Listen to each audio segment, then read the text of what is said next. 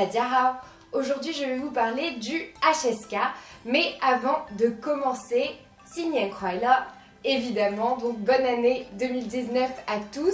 J'espère que vous avez tous beaucoup, beaucoup de projets en chinois pour cette année. N'hésitez pas à me dire en commentaire quels sont vos objectifs en chinois pour l'année deux mille dix-neuf.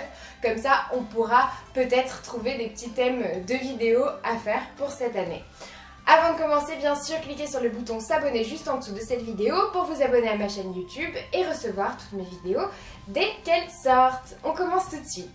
Donc le H S K, vous connaissez peut-être cet examen si vous étudiez déjà le chinois. C'est un examen de niveau tout simplement du chinois. Donc il peut être l'équivalent du TOEFL pour l'anglais. Et euh, c'est un examen, donc on peut passer soit en Chine, soit en France, bien sûr. Euh, j'avais entendu dire que le niveau n'était pas le même en fonction de si on le passait en Chine ou en France. J'avais entendu dire qu'il était plus difficile de l'obtenir en Chine. Je ne sais pas si c'est vraiment le cas. En tout cas, j'ai passé moi-même le H S K en Chine, donc je me baserai plutôt sur cette expérience-là. Le H S K, il y a six niveaux, donc cela va de connaître cent cinquante caractères H S K un à plus de cinq mille caractères pour le H S K six.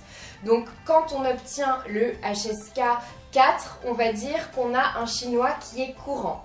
Quand on obtient le H S K six, cela signifie qu'on peut vraiment lire les journaux, euh, parler de façon très construite, avoir un discours très organisé, une argumentation. On a vraiment un très très bon niveau de chinois au H S K six. En général, l'examen du H S K se décompose en plusieurs parties. Donc il y a une partie d'écoute et il y a une partie d'expression écrite. Il y a aussi des exercices tout simplement qu'il faut faire.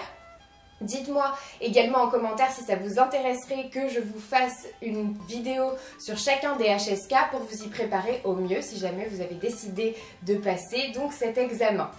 Ce euh, H S K-là, il peut vous servir dans plusieurs cas, tout simplement déjà pour attester de votre niveau de chinois, parce que c'est vrai que si vous arrivez quelque part et que vous dites euh, « voilà, moi j'ai le H S K cinq ou six », déjà les gens peuvent se faire une meilleure idée du niveau que vous avez, parce que c'est vrai que c'est assez représentatif.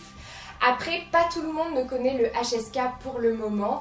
C'est vrai que euh, dans la sphère des sinophones, tout le monde connaît le H S K, mais après, si vous passez des entretiens euh, pour des emplois qui nécessitent de parler chinois, les gens ne connaissent pas forcément le H S K. D'ailleurs, j'ai oublié de vous dire, H S K, ça signifie Han Yu Shuiping Kaoshi, donc test de niveau en chinois, tout simplement. Et euh, donc pour l'instant c'est un petit peu compliqué, pas forcément tout le monde connaît le H S K mais ça se popularise de plus en plus et cela peut également vous servir pour intégrer une université en Chine. C'est-à-dire que certaines universités vont vous demander un niveau de H S K particulier pour intégrer l'un de leurs cursus, euh, que ce soit une licence, un master ou, euh, ou autre chose, un doctorat par exemple. Par exemple, pour vous donner une idée, quand j'ai voulu intégrer mon master, on m'a dit qu'il fallait le niveau H S K cinq. Donc voilà, j'ai dû donc prouver que j'avais obtenu le H S K cinq à cette époque pour pouvoir intégrer le master. Sachez également que pour les lauréats du H S K, il existe une bourse justement pour pouvoir étudier en Chine. Donc euh, n'hésitez pas à vous renseigner là-dessus, ça peut être vraiment intéressant. Pour passer le H S K, il faut payer et c'est de plus en plus cher en fonction des niveaux. Euh, c'est un petit peu comme le TOEFL, voilà, comme c'est un examen, il faut le payer.